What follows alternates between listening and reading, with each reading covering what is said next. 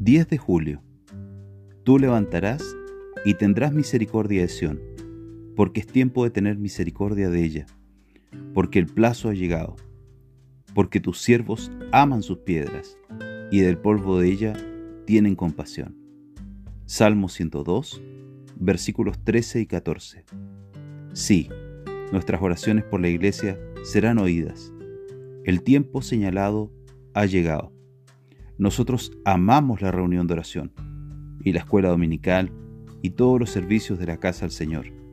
Estamos ligados de corazón a todo el pueblo de Dios y podemos decir verdaderamente, no hay una sola oveja en todo tu rebaño que yo desdeñaría alimentar.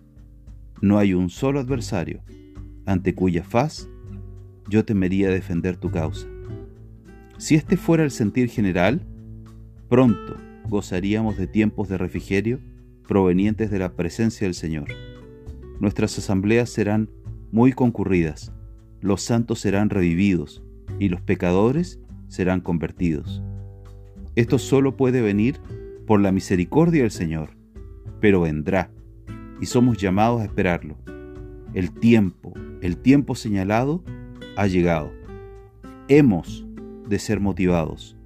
Debemos amar cada una de las piedras de nuestro Sión, aunque estén caídas. Hemos de valorar la verdad más insignificante, la ordenanza más insignificante y el creyente más insignificante, aunque algunos los desprecien como si solo fuesen polvo.